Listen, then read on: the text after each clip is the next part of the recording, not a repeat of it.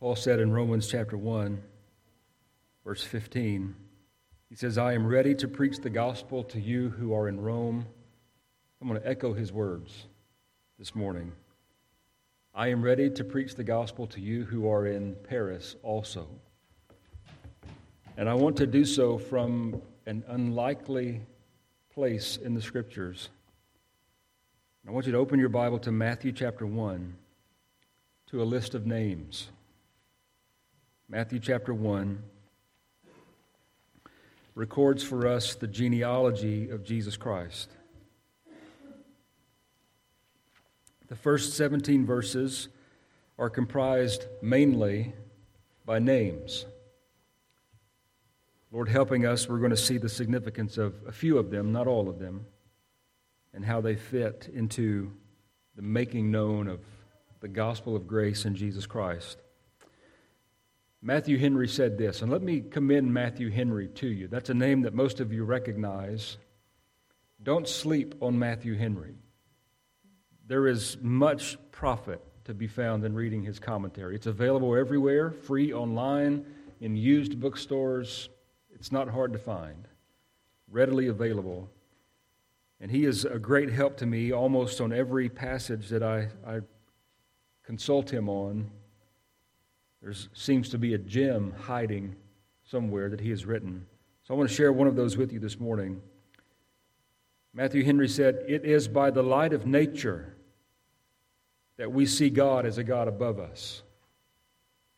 And you've witnessed and experienced that when you look at a sunrise or a sunset or some form of creation. There is a sense of awe and reverence that the scripture says even the pagan can know. Romans chapter 1. Matthew Henry goes on and he says, It is by the light of nature we see God as a God above us. It is by the light of the law that we see him as a God opposed to us. But by the light of the gospel, we see him as Emmanuel, God with us, God reconciling himself to us a God in our own nature and in our own interest. That's what we're going to find here in Matthew chapter 1 in this list of names. I've entitled this sermon, I don't often give you the titles because I don't often title them until I have to make a title for them on sermon audio. But I've entitled this one Grace in Genealogy. I don't know if many of you have discovered, have studied the genealogies of Jesus in Matthew and Luke, they differ greatly, and I'm going to speak about some of that here in just a moment. But both of them are very pointed. Both of them are presenting Jesus to a specific audience. In this list of names, at first, seems to be of little profit. In any genealogy you read in the scriptures, it seems to be of little profit, right? When you are reading through the Old Testament and you come to those chapters that are nothing but a list of names. And what is your temptation? Your temptation is the same as mine. We'll skip over it. I remember when I preached from Joshua and we got to that portion in the scriptures of, in Joshua where there is a genealogy. I didn't preach much from it, but I made sure that we read it because it is inspired scripture. It's a portion of the Word of God that God has delivered to us. And though there seems to be little profit here, Lord willing, by the time that we're done, we will all have profited greatly from these names. This list seems to be a little bit chaotic if you compare it to the longer one in Luke. Matthew skips over names, he leaves out generations, and he does so, I think, for good reason. But in the end, this genealogy is masterful in that it accomplishes what he sets out to accomplish, and that is to prove that Jesus is the Christ, the Messiah. So it is not chaotic, it is written with great precision. Our God is not the order, our God is not a God of chaos, but of order. And let me just encourage you along that line. If you are a believer and your life seems like it is spiraling out of control, that's just a lie of the devil. The God of order is your God. The God that has planned every detail of your existence, knowing the number of your days. Though all seems to be chaos, He is the God of order, and He will lead you decently and in order. I want to, to start by noting some of those differences between Matthew and Luke because I, I think it's important. If you study them, the third chapter of Luke is where you find the genealogy, and there are 42 names listed as being the lineage of Jesus Christ. Matthew only lists 27, he skips over a few. Most agree, as, as I think is right, this corresponds to their differing purposes and their differing audiences. Both, however, if you trace them from beginning to end, you will end up with Jesus Christ.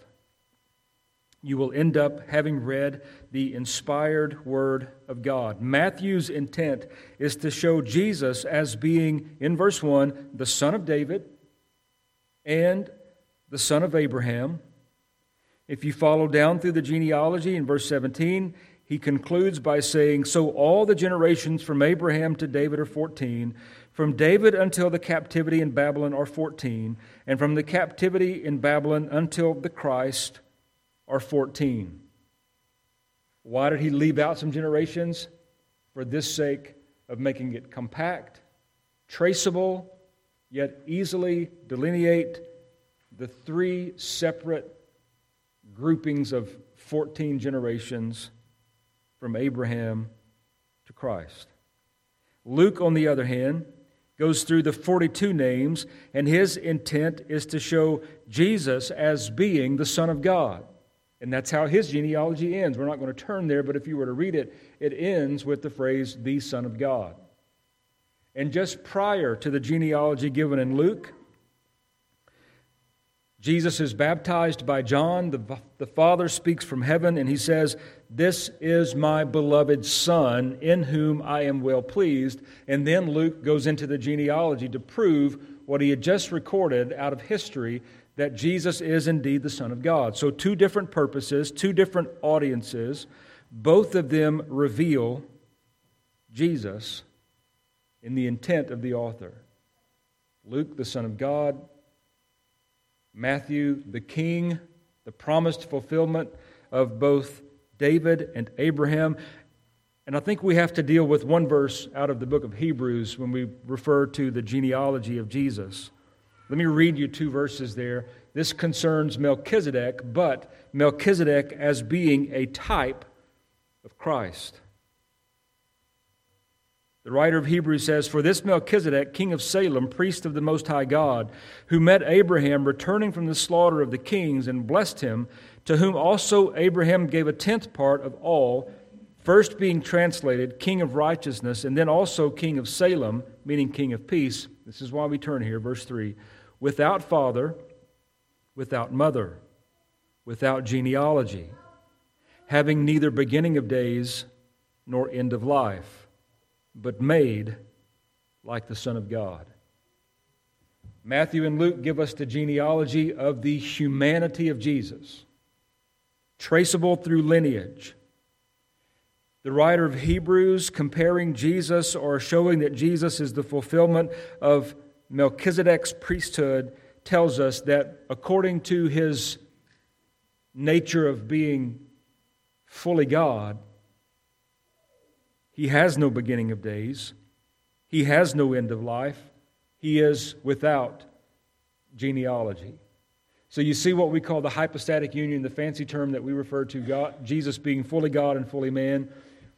The fully man aspect, great genealogy. Trace it out.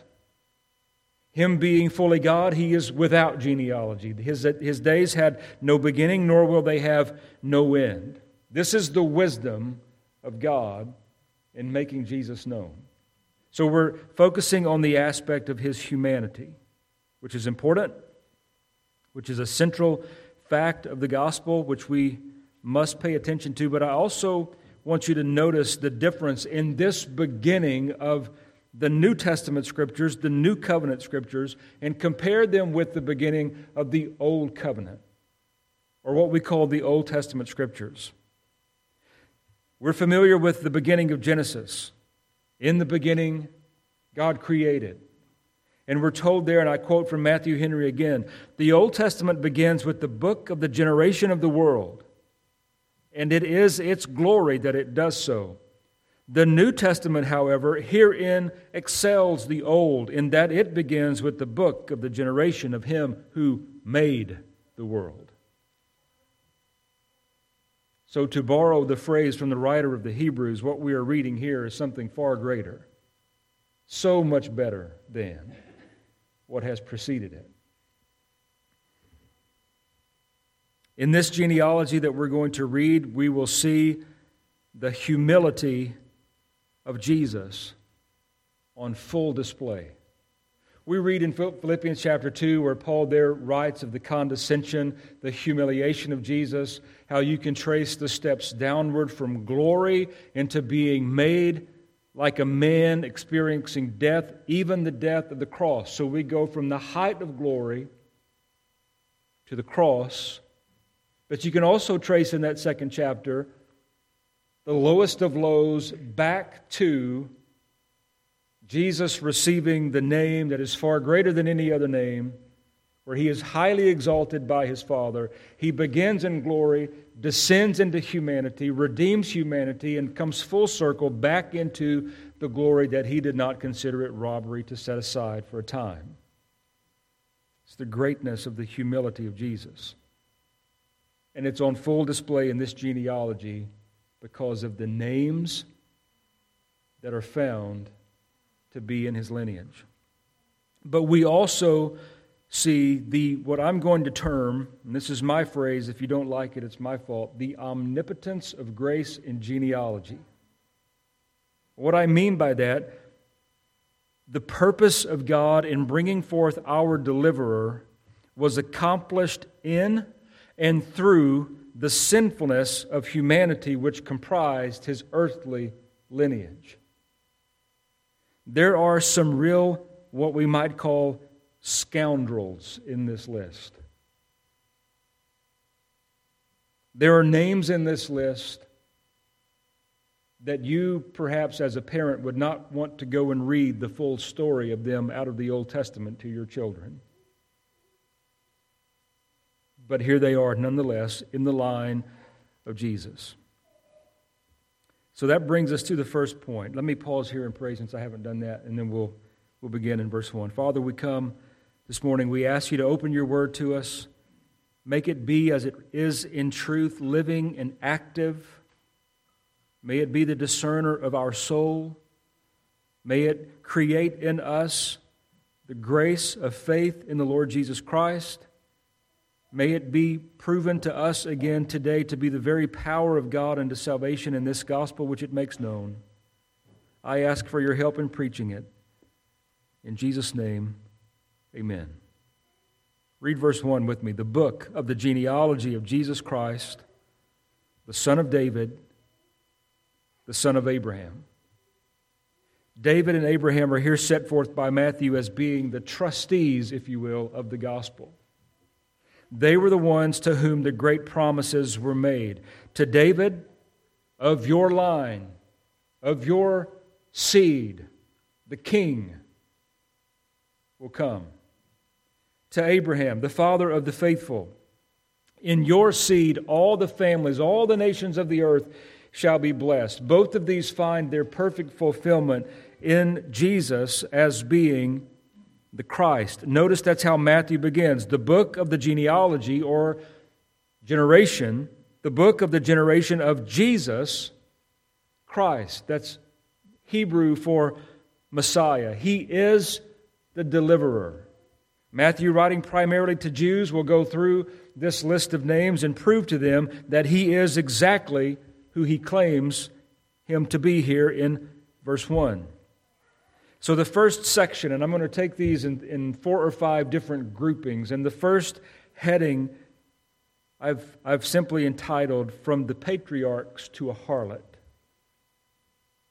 Notice verse 2 Abraham begot Isaac, Isaac begot Jacob, Jacob begot Judah and his brothers. If you look at the first, Abraham, the father of the faithful, the one that received the promise of God,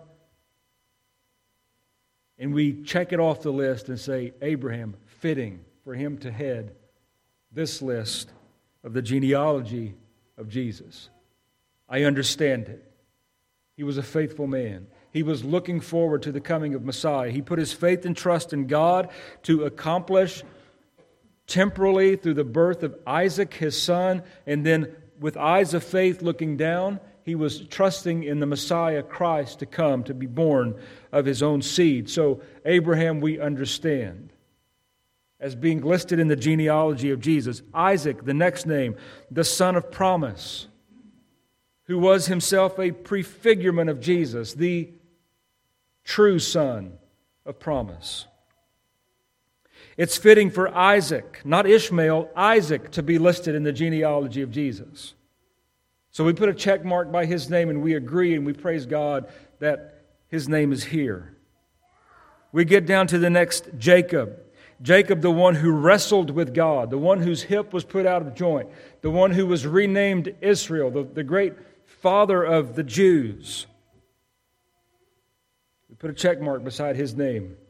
And we say it is fitting for him to be here. He is a patriarch. And then Judah, who can not remember that Jesus was and is the lion of the tribe of Judah? It's fitting that his name is here.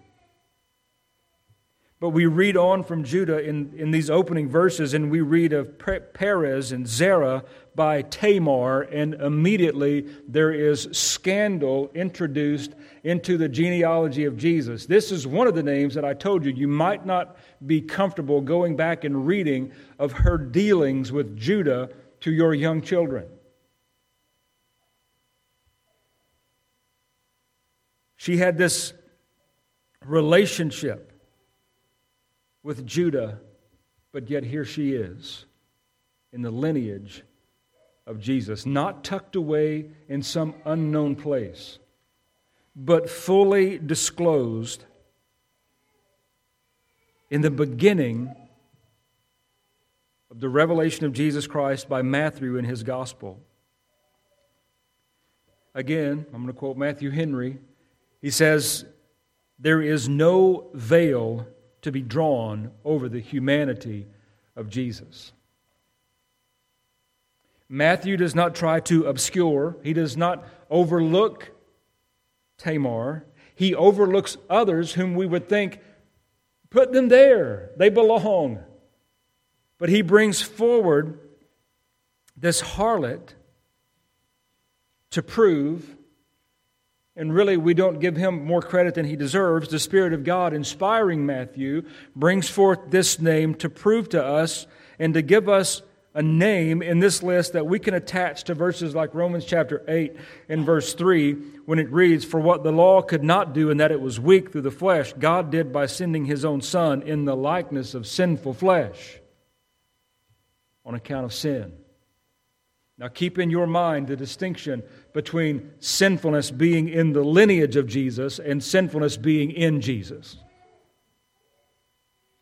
That's a, a, line of demarcation that we must hold lest we fall into some great heresy.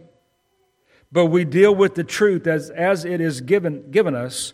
We go from Abraham to Tamar in short order. Grace in the genealogy of Jesus.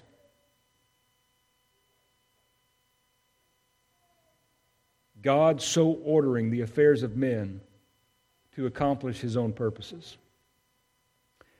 We might think from a carnal reasoning standpoint and logic that Tamar would have completely hijacked the plan of God.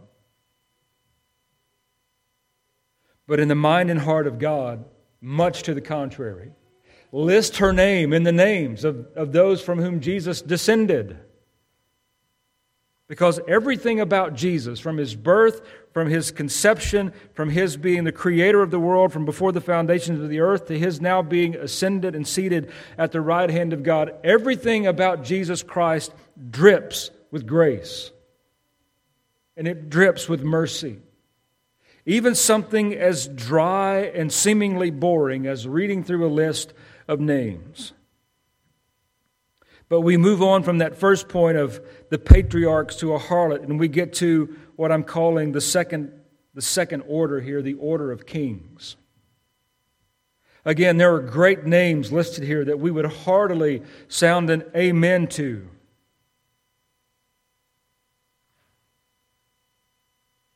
We're reading in chapter, excuse me, chapter 1, down in the middle of verse 6, or beginning with verse 6. Now, I realize we we skipped over verse 5, which there is tremendous gospel truth in verse 5 with the mention of Boaz, Rahab, Rahab, the harlot again. There's four women listed in the genealogy of Jesus, two of them far, far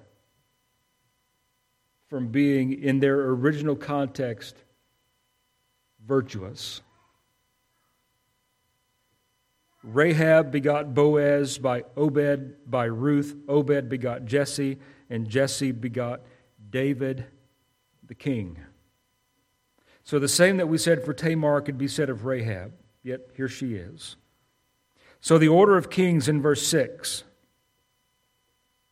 there are righteous kings, and there are some extremely wicked kings. Perhaps the most wicked of all is found in this list. And Spurgeon said of this list of kings, none of them are perfect, and some of them are as bad as could possibly be. They couldn't get any worse. In destroying the pure worship of God under the Old Covenant, some of these names could have not been worse if they had tried.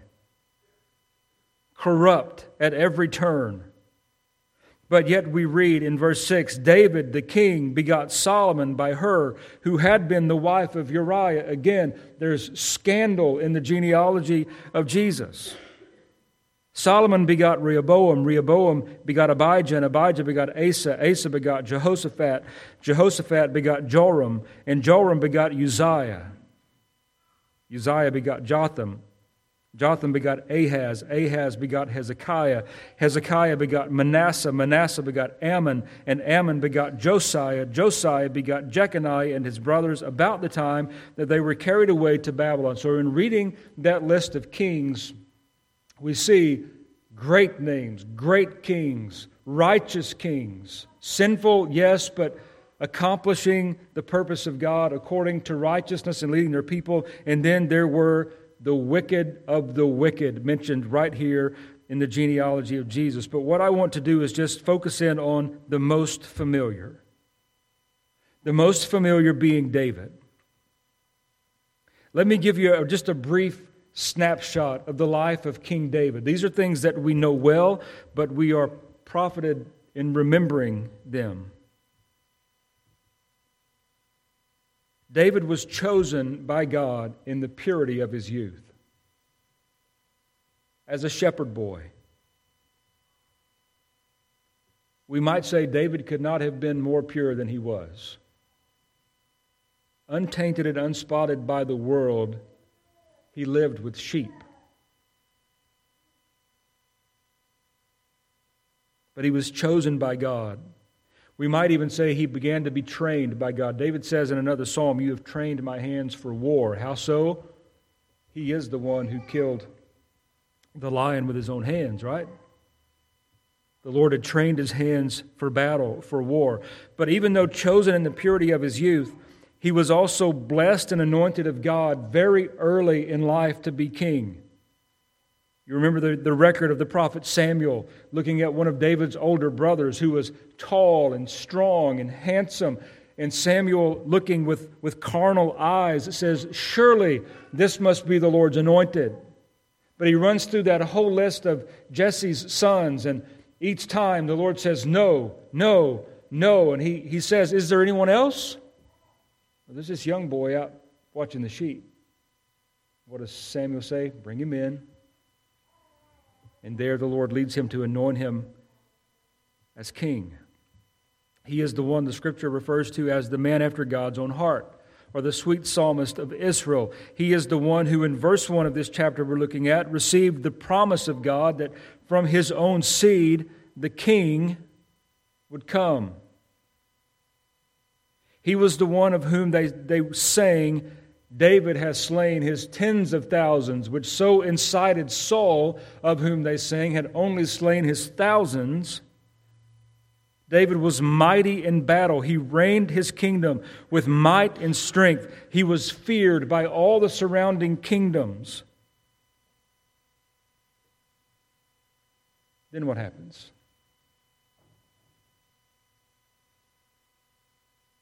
He falls into grievous sin not only in taking Bathsheba to be his own, but you remember how he had her husband, one of his own mighty men. Don't leave out that detail. Uriah was one of the mighty men of David. David, at some point in time, had hand selected this man to be a close defender of himself. At one time, Uriah was highly regarded and revered in the eyes of David and exalted to a place of great position. And then, in another time, in the weakness and in the depravity of sin, this same man David put on the front line of the battle and then withdrew from him so that he would be killed so that he could have his wife. That's a revelation into the heart of the man who was after God's own heart.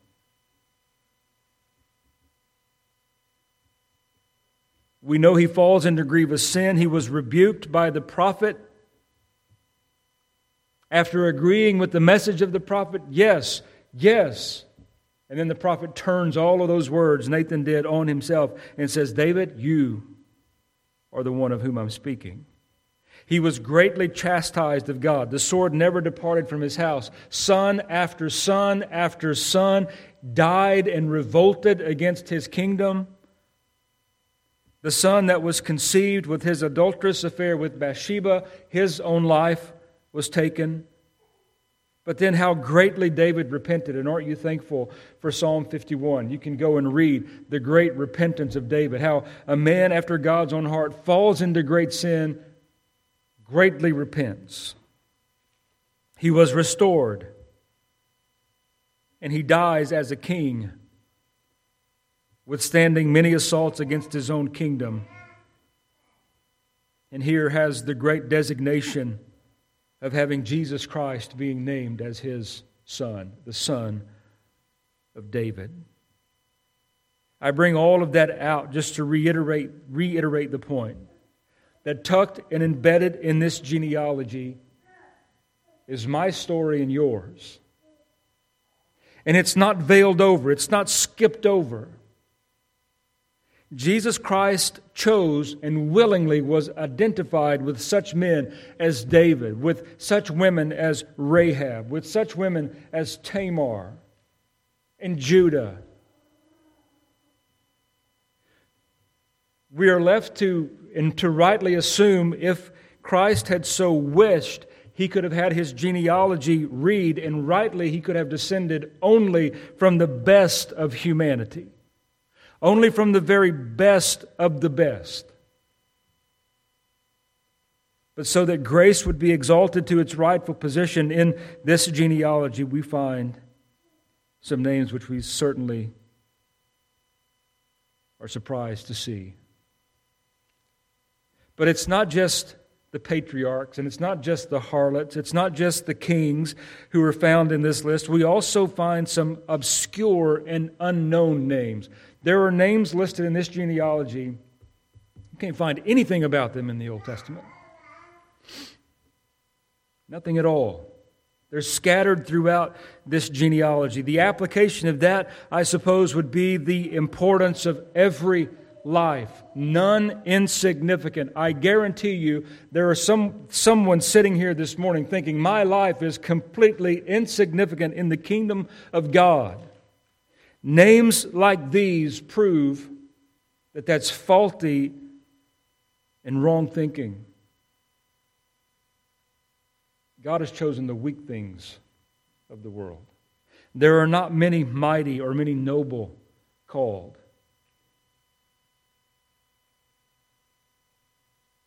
But this, these obscure and unknown names also go very far in helping us understand a verse out of Isaiah.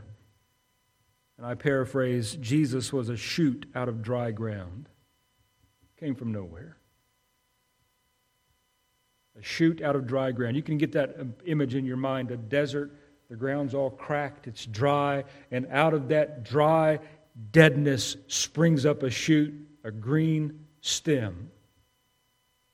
That's very much what this genealogy looks like. It's a die, dry, deserted desert of wicked men and wicked women who have been redeemed by God through faith in the coming Messiah, but yet out of them, out of them, out of their deadness and dryness, shoots forth the Messiah. Also, we're told that he was a stem of the root of Jesse. Jesse's stem was withered and dry and looked very much like that dead stump in your yard, if you have one. But out of the side of that stump, in time, with the coming of Jesus Christ, out of the side of that dead stump shot a green shoot Jesus the Christ. So the obscure and unknown in this list give us great hope and shows forth the gospel in a great way. Because it's out of the deadness and dryness of your own heart that Christ has made himself known. The next group, beginning in verse 11 and 12, excuse me, at the end of verse 11, Josiah begot Jeconiah and his brothers about the time they were carried away to Babylon. You, you know that story, the, the history. You know why Jeremiah is referred to as the weeping prophet. The people of God being carried away to a foreign land as captives And so, in the midst of the genealogy of Jesus, we find listed for us names that represent in slavery in foreign lands and pictures for us what it's like to be enslaved in sin. We've all been carried away captive to Babylon.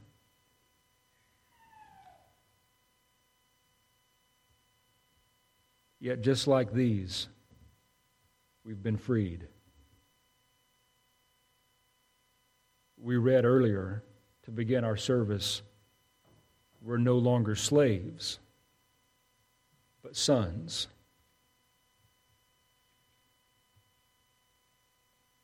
Jesus led captivity to freedom. so we get down to the summary of this genealogy. Let me read through the rest of it, beginning with verse 12. And after they were brought to Babylon, Jeconiah begot Shealtiel, and Shealtiel begot Zerubbabel. Zerubbabel begot Abiud, and Abiud begot Eliakim, and Eliakim begot Azor. Azor begot Zadok, Zadok begot Achim, and Achim begot Eliud. Eliud begot Eleazar, and Eleazar begot Matthan. Matthan begot Jacob, and Jacob begot Joseph, the husband of Mary, of whom was born Jesus, who is called Christ. So all the generations from Abraham to David are 14. David until the captivity in Babylon are 14. From the captivity in Babylon until the Christ are 14 generations. If you look at those 14 generations as three groups, what you'll find the first grouping is the Davidic line rising to power. The middle group represents that kingdom flourishing in strength and might. And yet, the third group shows decline. Again, Matthew Henry says this third group dwindles into the family of a poor carpenter, and then Christ shines forth out of it to the glory of his people. Again, all of this showing us the great humility and condescension of the King of Kings to be numbered with transgressors, to be associated with harlots, to be the friends, to be the friend of sinners, to, the, to be the redeemer, kinsman redeemer of them all. I told you earlier that there was a line of distinction that we had to be careful to maintain. Though Jesus Christ was so closely associated with sinful humanity in his lineage and in this genealogy, the scriptures unequivocally declare his perfection. We must uphold, defend the perfect righteousness, the perfect sinlessness of Jesus. The birth records in the Gospels tell us with great precision that Jesus was conceived in the womb of the Virgin Mary by the Holy Spirit. The sin of Adam was not transferred to Jesus through lineage.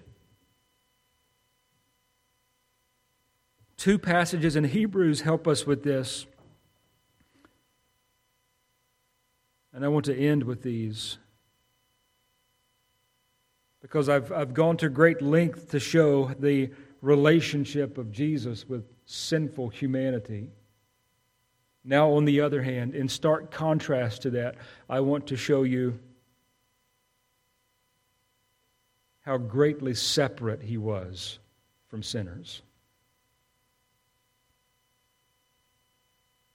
Those, those two things are, are two truths of the gospel that we have to hold in clear distinction.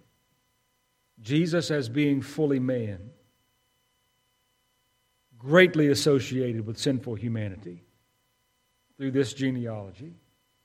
Jesus as being fully God has no genealogy, we read out of Hebrews 7, and is greatly, significantly, highly separate from his creation. So the two verses or the two passages in Hebrews, first in chapter 4. We do not have a high priest who cannot sympathize with our weaknesses, but was in all points tempted as we are, yet without sin. Let us therefore come boldly to the throne of grace that we may obtain mercy and find grace to help in time of need. There, the scriptures are declaring to us the sinless perfection of Jesus, even though he walked as you and I walk, tempted in all points without sin. The second passage is also Hebrews chapter 7, verses 25 through 27. Therefore, he, Jesus, is also able to save to the uttermost those who come to God through him since he always lives to make intercession for them. For such a high priest was fitting for us. Now, notice the, the description of Jesus.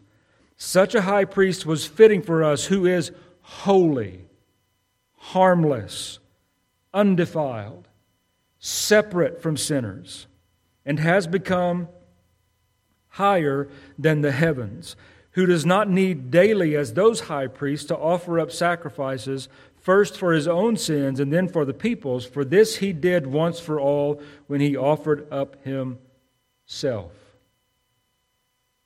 So, those two passages help us maintain the distinction, yet without sin, separate from sinners. God in the flesh. Emmanuel, God with us. What we've seen in this genealogy represents the humility of Jesus, represents the omnipotence of Jesus, shows forth the omnipotence of the grace of God in accomplishing his purposes through every attempt of sin to derail it. And in that sense, this genealogy serves us well. Sin would derail you. And if you're not found in Christ, you are derailed. And there is nothing or no one that can put you back on the track.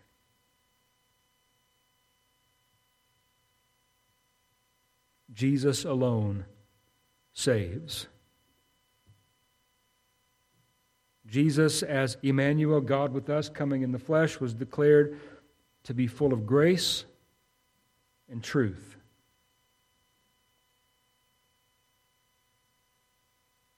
And he is such and always will be.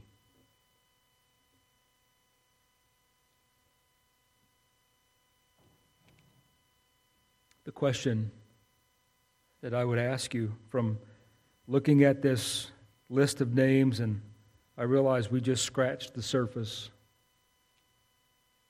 of many of them. This would yield a lot to your further study, no doubt. But the question to ask is will you trust this Christ who has come to save your soul? Will you turn to God from idols?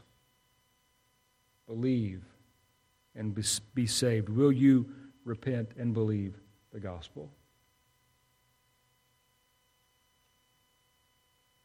I'm going to leave that, leave that question sitting right there on your conscience and ask the Lord to drive it in deep with clarity according to the truth. Let's pray.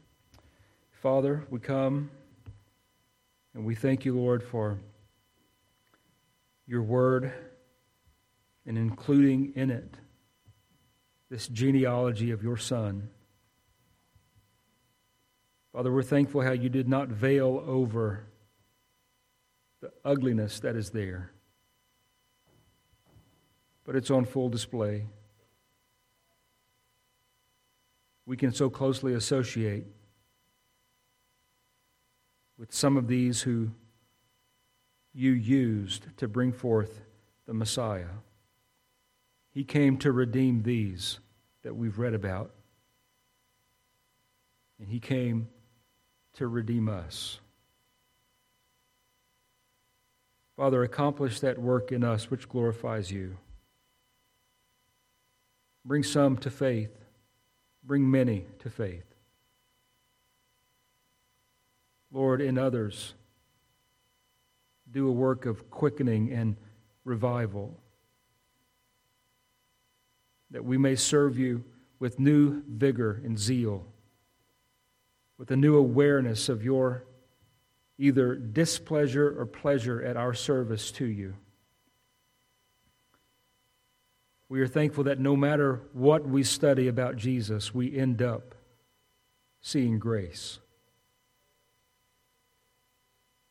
grace in his interaction with sinners in the Gospels, grace in his interaction with us here today.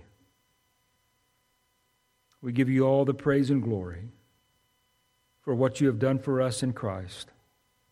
And we pray in his name. Amen.